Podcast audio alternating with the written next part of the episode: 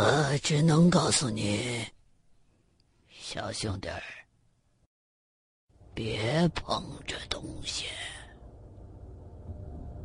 说着，青葛把嘴凑到了张国忠的耳朵边儿。这个东西来头不干净。王老爷子请过很多人，没人敢碰。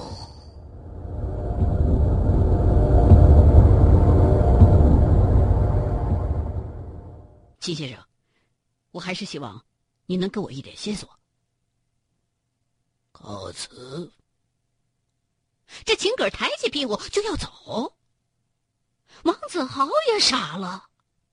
脸上一阵红一阵白的，费了这么大的劲儿，动用了警界的关系，才把这秦葛从美国找了出来，怎么没说两句话就要走啊？这也太不给面子了吧！慢着，还没等王子豪说话，老刘头站了起来，从怀里边拿出一个玉片来，在秦葛的面前晃了一晃。秦爷，你要知道这玉不干净，想必也认得这个吧？这老刘头拿出来的这块玉不是旁的，正是他的师傅马真人给的玉。同样的玉片张国忠也有一块，正是锁魂玉。秦葛看了看老刘头掏出来的这片玉，先是一愣，可立刻又恢复了一脸的阴郁。不认得。说完，扬长而去。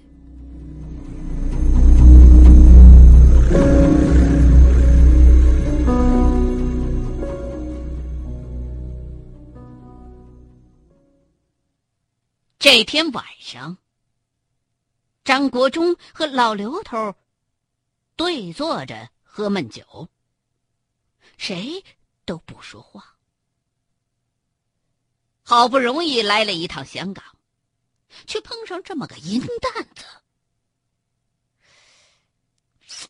呃，国忠啊，你那个展子乾的画儿。能不能？老刘头脸上露出了一副贪婪的微笑。那是我弟弟的，你想要的话，跟他去说去。两个人正说着话，忽然传来了一阵阴阴的敲门声。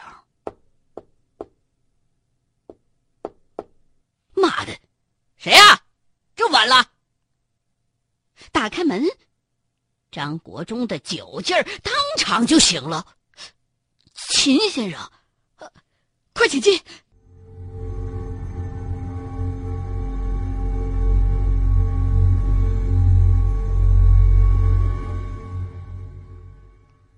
茅山叫。秦哥一边脱外套，一边开门见山。哎呦！秦爷果然识货呀！坐在一边的老刘头放下了酒杯。在下全真马春一门下刘凤岩。这位是我师弟，茅山第一百零四代掌教张国忠。啊，掌教啊！青葛微微一笑，看了看张国忠。马老爷子可好啊？师傅，他已经先有了。哦，对不起。秦格象征性的道了个歉，走到沙发前，大大咧咧的就坐下了。我是一个学者，确切的说，我专门研究中国古代玉器，现在在美国教书。这些我们都已经知道了。不知道啊，你深夜造访，是不是回忆起了什么？张国忠对秦葛的职业并不感兴趣。我只是好奇，王家究竟答应给你们多少钱，值得你们冒这种险啊？一听到这句话，张国忠顿时贴了一个大红脸。这秦葛既然是王中建的朋友，那肯定也是个有头有脸的人。戴的是金表，开的是小轿车。虽然外貌上土了一点吧，但人毕竟是个有钱人。而那王子豪，前后一共才掏过六万港币。自个儿跟老刘头就屁颠屁颠的跑到香港来了。且不论这次的事儿是否真的存在危险性，单就劳动的廉价性而言，这个人就丢不起。所以，张国忠脸儿一红，欲言又止。可是，这时候最不舒服的。还属老刘头，自己老爷子在京津两地呼风唤雨的时候，那个老东西还没投胎呢。现在跑来跟老子我愣充员外郎。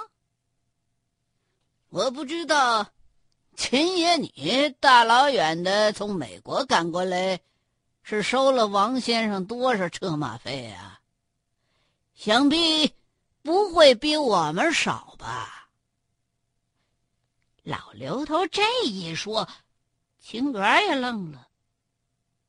没想到自己本来想给这对师兄弟来一下马威的，反倒挖坑，把自个儿给埋了。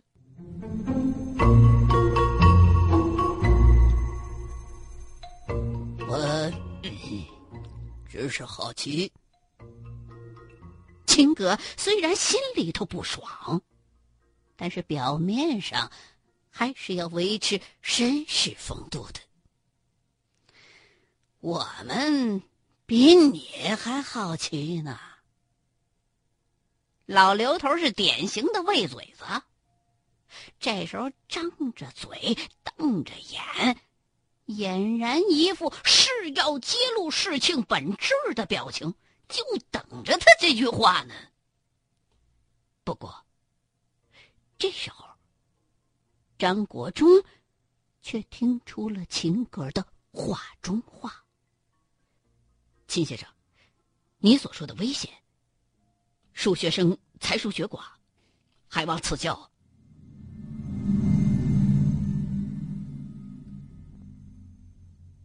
有了老刘头这块活宝做对比。秦葛对张国忠的印象还是蛮不错的，知书达理，毕恭毕敬。他再能装蒜的老学究也架不住三下拍呀。即便张国忠年轻，毕竟也是一代茅山掌教啊。他这么一拍，秦哥立刻觉得。自个儿面子足了，张掌教。如果你真的想知道答案的话，明天就请来我家一趟。这儿说不清。啊，叫我小张好了。张国忠说实话，实在是搞不懂这些香港人为什么非要把一个小时就能解决的问题搞得这么又臭又长的。有什么事儿当面说还说不清楚啊，非要上自个儿家去说去。这神龙见首不见尾的秦葛就说这么两句废话，又拍拍屁股走了。你说这这酒店里边又不是没有电话。就这样，秦葛临走的时候，给张国忠留下了一张名片，上面写着：“香港华人基金会董事，美国华盛顿特区福萨克孙启林私人博物馆顾问秦葛。”背面，则用中英文印着港美两地的住宅地址和电话。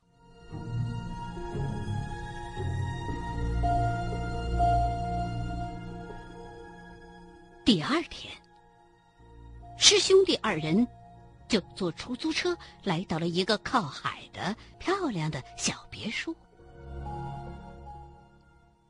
来给他们两个人开门的，是个东南亚的妇女，腰围比张国忠和老刘头捆到一块儿都粗。可是，中国话说的还算不错。到了客厅。老刘头，就是眼前一亮。看来啊，这秦葛也不是一盏省油的灯。同样是一屋子的宝贝，但是对这些东西，老刘头还是不怎么放在眼里的。单就自个儿正堂挂的一副李昭道的《春山行旅图》，就够买秦葛这栋宅子外加半个屋子物件的。而秦葛这回多少显现出了一点待客之道，比昨天强了不少。可是让人看着还是不自然。阴着个脸，亲自给两位客人倒上茶。张张家，刘先生，我发现你们很爱冒险呢。少来这套，我们跟你一样好奇。老刘头仍然扯着昨天的那茬不放。秦葛并没有说话，而是转过身去。从沙发后面的书柜上拿出一张古老的地图，铺在了桌子上。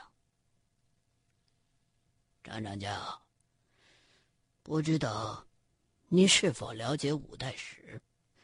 五代史，对，就是五代十国，还算了解。这跟王家那块玉有关系吗？秦葛微微一笑，并没有回答张国忠，而是把目光集中在了面前的这张地图上。张长江，你可知道这幅地图的秘密？看着眼前的这张地图。张国忠忽然生出了一种似曾相识的感觉。层峦叠嶂，云高风远。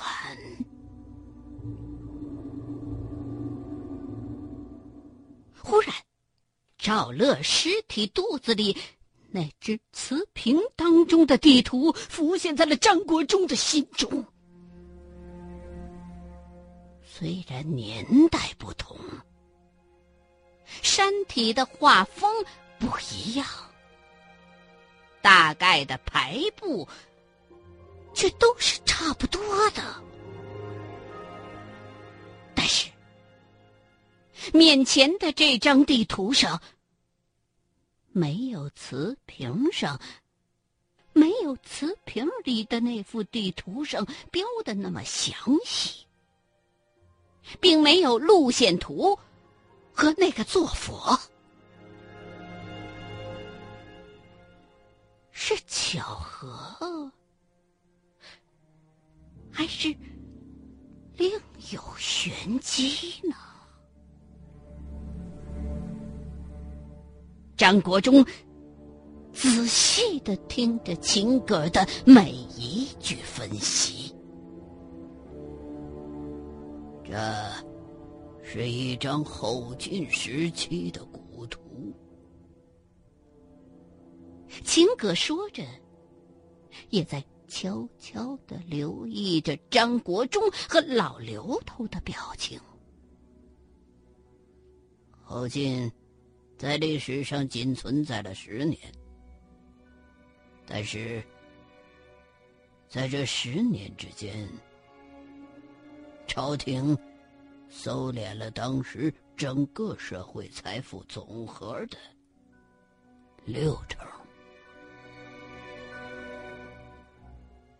这一点，张国忠倒是知道。虽说不清楚六成这个结论，秦格是从哪儿得出来的，但是五代时期社会动荡，皇上没有一个像样的，一律是横征暴敛。后来，契丹灭掉了后晋。建立了大辽，耶律德光自己当了皇帝，而立国之初的大辽，国库空虚。这种状态整整持续了五年。那又怎么样呢？张长教，我是想问你。后晋那六成的财宝哪儿去了？说到这儿，秦葛的嘴角露出了一丝诡异的微笑。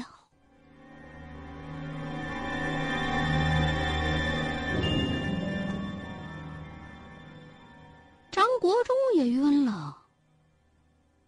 搞不清楚秦葛的葫芦里边卖的到底是什么药。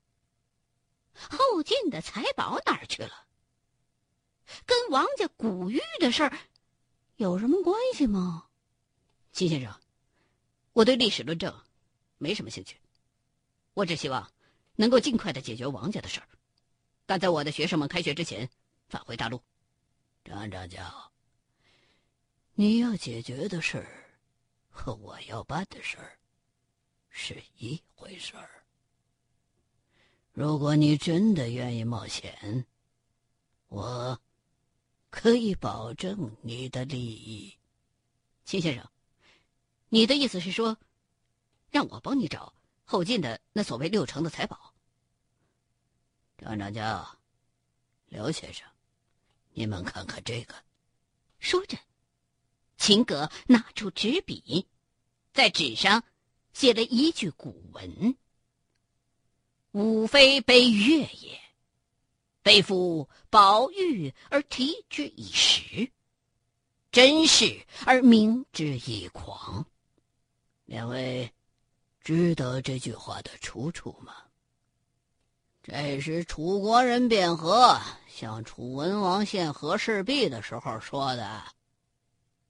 张国忠还没搭话，老刘头就无精打采的抢着开了口：“刘先生高明。”接着，金葛又在纸上写了“受命于天，既寿永昌”八个篆字。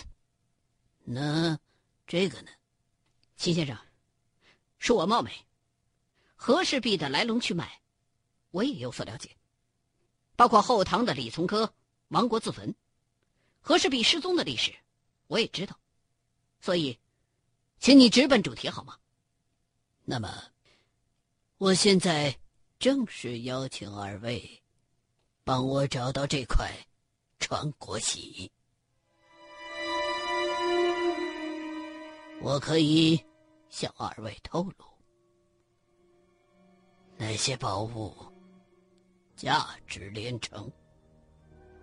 就算把王忠建那把老骨头都拆了卖，都值不了那么多。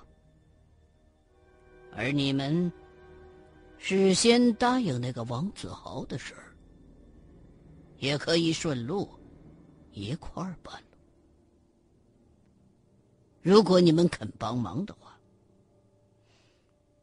王家的那块玉到底是怎么回事只有我知道。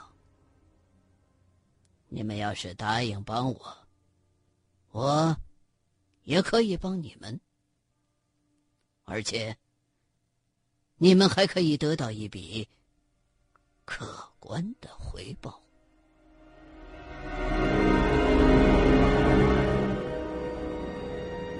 这话说的，张国忠心里头就是一动。说实在的。张国忠也是比较缺钱的，自己和媳妇儿一个月工资加起来也就一百块出点头，还得交给家里头二十块，给李二丫那个瘦爹寄去十五块。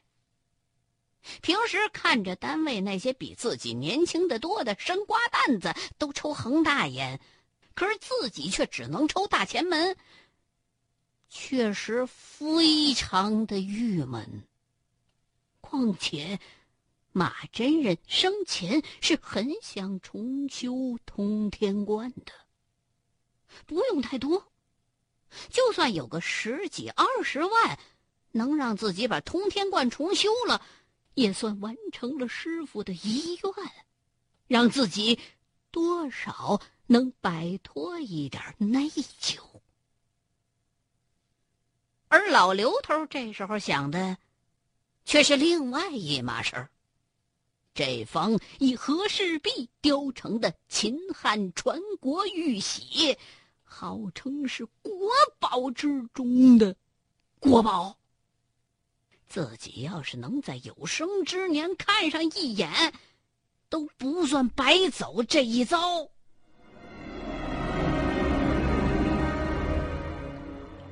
两位都是聪明人。咱们三个合作，对彼此都有好处。我希望两位在今天就能做出决定。秦葛说出了这番话之后，如释重负般的仰起头来，拿出一支烟斗。点上了。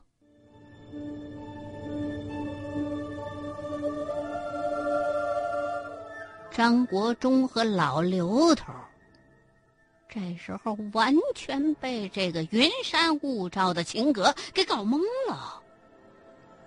王家的玉炫，后晋的财宝，战国的和氏璧。秦汉的传国玉玺，这个情歌好像唱大戏一样啊！那秦先生，你能先从王家的古玉说起吗？张国忠一辈子不愿意欠别人人情，既然先拿了王子豪的钱，就觉得应该先把王子豪的事儿给办喽。我。已经说了，这是一回事儿。秦格看出了张国忠的松动，话也比以前多了起来。首先，这可能有点危险。